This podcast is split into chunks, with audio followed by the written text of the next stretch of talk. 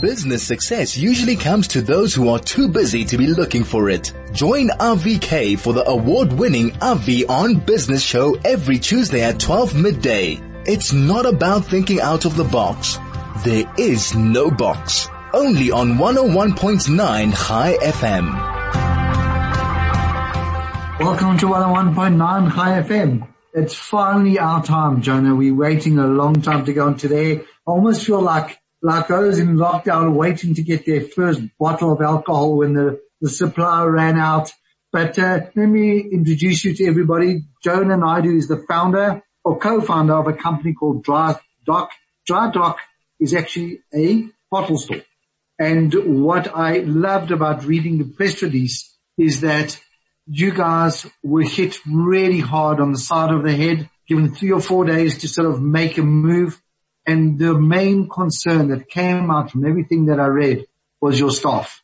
How are we going to retrain staff? How are we going to look after staff? How are we going to get through this was the last sort of thought. But you put your staff first and that was your thought process. Jonah, welcome to High FM. Avi, thanks for having us on your show. Pleasure. Good. Give us a bit of a background. Uh, I'm not the biggest drinker, so it's not surprising I haven't heard of you. So who are you guys? Why did you find another bottle store? What's it all about? So, you know, we started a journey about three years, uh, three years ago, my business partner, Martin and I. And, um, we willingly followed a passion to go into the liquor industry. Um, and I obviously also personally wanted to explore the retail aspect. I think, uh, you know, had a strong yearning for that. Um, but uh, against better sense got into the liquor industry in an already very competitive and tough uh, market. And we quickly realized that um, we had to position ourselves as a experiential store.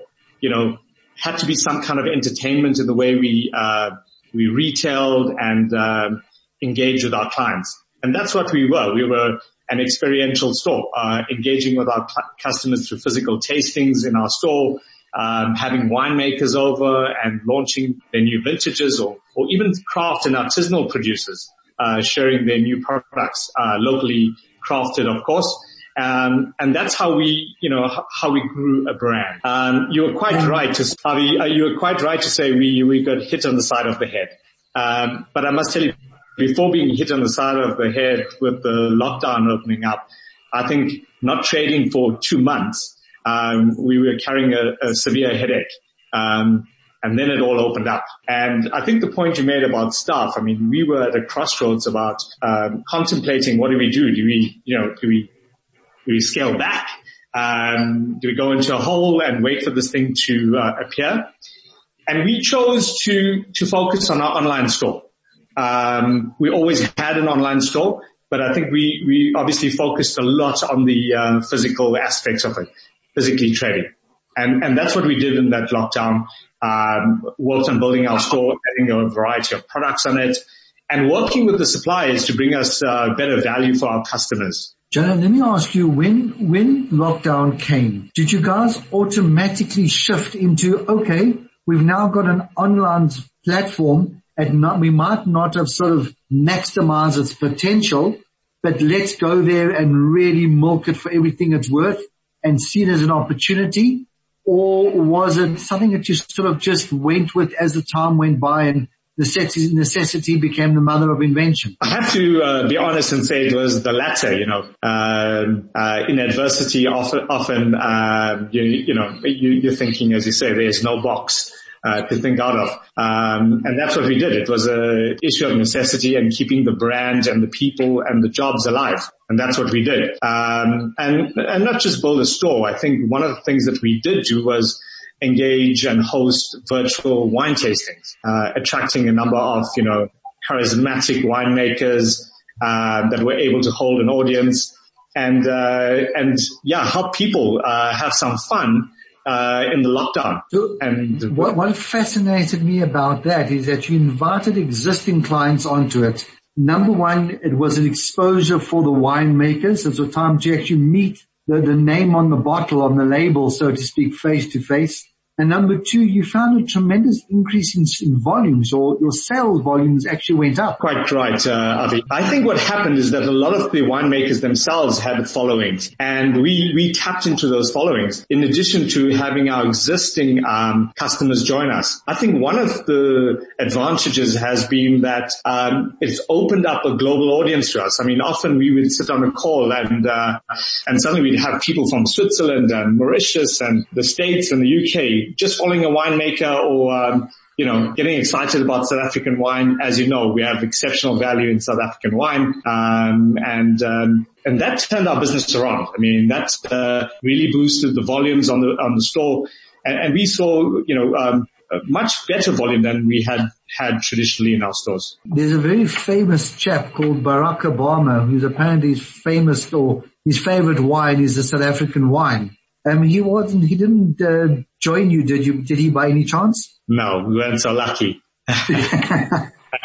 okay, but what is amazing is that all of a sudden you've gone from being a community store uh, in a physical, in a physical shop where I would have to either drive to you or call you to get a delivery. Um, where now I can go online, I can see the stuff, I can most probably get a better price than I would have got before, especially for volume and all of a sudden I can now interact. I can learn more about, more about the product in the comfort of my home. So, you know, I just worked out for me to drive to you is about 25 minutes, 25 minutes back, half an hour in the store. That's an hour and a half story. Whereas the, the 40 minutes, I get to see everything. I get to understand everything. My order will take me another five minutes and gets delivered the next day. But what I loved about it is that how did you come up with the idea as to who to use for your delivery? So I, I think that, um, I mean, the, the reality of it was that coming out of lockdown, the entire uh, logistics and supply chain industry was, uh, was impacted and uh, traditional couriers and, uh, and other logistics firms were coping with the, as the eco- economy opened up, were coping with backlogs themselves and greater demand. I mean, we, what we also saw that was, um, uh, you know, wine farms themselves were like supplying individuals in, in, in that process. So, um, I, I don't think the, the logistics companies and traditional couriers could cope with it. One of the things that we did was, uh, we, we really enhanced the, the, um, um, or harnessed, I should say, the gig economy and uh, reached out to e-hailing motorbikes that were already reading from restaurants, not trading, right? And um, we were fortunate that we were talking to a lot of people, and uh, Martin, my business partner, stumbled upon the um, e-hailing uh, uh, bikes, and um, there's nothing more rewarding, Avi, I can tell you, than uh, getting an online order and being able to have that delivery in an hour at somebody's home, you know, in a acceptable radius to us.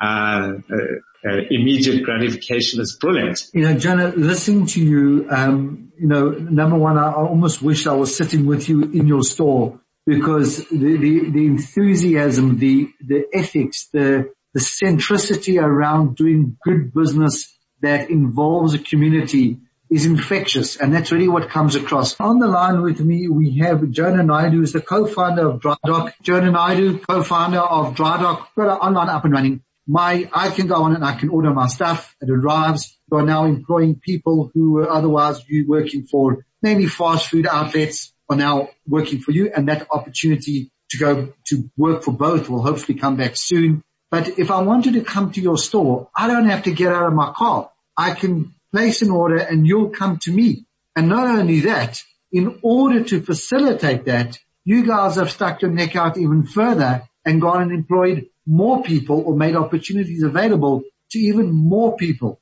Flesh that out for us a little bit. Yeah, I think that, uh, you know, we operate from a very, um, uh, small physical presence, uh, in our store in Parkhurst. Um, we knew that with social distancing and all the other measures that we have in place, um, wouldn't allow us to have the foot traffic that we would need to run a retail store. Uh, that would impact us. We knew that people were um, concerned about safety, and so we piloted the uh, drive-through. We did that before lockdown because we had such a big rush um, for orders prior to the lockdown. Uh, we were able to pilot it then, and it worked, uh, you know, really well. we're encouraged that we could do well with it and um, and and we kept doing it. Um, we implemented it as soon as we uh, could fulfill our orders uh, at level three. Community perspective, I think what we saw is that. Um, I mean, our street is uh, made up of restaurants and uh, and other small businesses. Our street was really hurting. As we got back to trading, I mean, you could see the solidarity from the residents and the community itself that we are back up and trading and and uh, you know the faith in small business. Um, and what we had to do was um, we knew that we had uh, uh, more work that we could cope with. We we're a tiny team, and uh, we reached out to car guards that had lost their jobs on our street. Um, we are suddenly running a warehouse. We are picking, we are packing, um, and we we had that team of people. You know, uh, I think since the lockdown three uh, levels were lifted uh, or came into effect. And we also reached out to um, the staff from our restaurants around us um, that were, you know, waiting to get back to work. So I do think that as a community, I think it's made us stronger and, uh, um, you know, uh, looking after each other.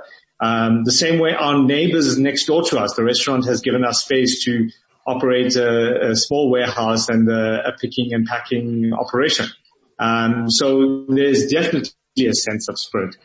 I do think we also wanted to extend that to um, our suppliers, and we we, re- realized in the time that we were not trading that we also have to sp- support other small businesses. These are craft and artisanal producers of gins and wines and other liquor products, um, and see their businesses grow. They were all hard hit themselves, and I think it's the support that we needed um, to provide as well to on the supply side of our business. And the more I listen to you, the, the more I think you know. Starting point is that the alcohol business is a is a double edged sword. It is a a something that people participating for to celebrate good and happy times to to enjoy, and it unfortunately has a, a, a downside or nefarious side to it where you know a lot of ill can be done because of it. But what you've done is you've tapped into the happy side, so to speak, the responsible side, and you've built a whole ecosystem around that. And the word community you must have mentioned a few times. You've mentioned it a few times in your press release. And really what it's all about is it's taking a business that can be pretty benign, just like anybody else in the street. And yet you've, you've sort of made it um, this, at the center of the community where everybody's involved, everybody's benefiting. And I have no doubt that when the shops and the restaurants open up again, hopefully soon, that they will be turning to you just like they were available to you and you were available to them. And the whole economy will get back up on its feet far quicker than it would have otherwise. We, we're really out of time and I wish I had you for another half an hour. But let me just ask you two things. First of all, how do people get hold of you? How do people be in touch with you? Best platform is our online store, Avi. It's um, dry.liquor.coza, and then you'll find us on all the show, social platforms, Instagram and uh, Facebook. Um, um, yeah, that's where you'll uh, you'll you'll connect with us. And on that note, if I wanted to order just a small amount, a six pack of beer and a bottle of whiskey, what would the delivery charge for that be if I live within 20 k's of you? So it's um, well, we ha- we we stagger it in terms of the value of uh, of an offering, and right. if you in the radius around us, it's uh, it's uh, negligible. Um, it's it's really uh, you know shipping costs really uh, add up when you uh, beyond a certain distance, like 30 k's or something beyond us. But okay, that's what it is. So there's nothing too small. It will always be delivered and it will always arrive timeously. Absolutely. Great. And then lastly, please just give out the physical address of your store. So Dry Dock situated in 37 4th Avenue, Parkhurst. Um, find our online store, drydockliquor.co.za. Fantastic. Jonah, we're out of time. Thank you so much for joining us. Just wish you guys everything of the best continue to support the community, continue to do well, make huge amounts of profits because it's clearly being used in the right area. I mean, thank you for having us.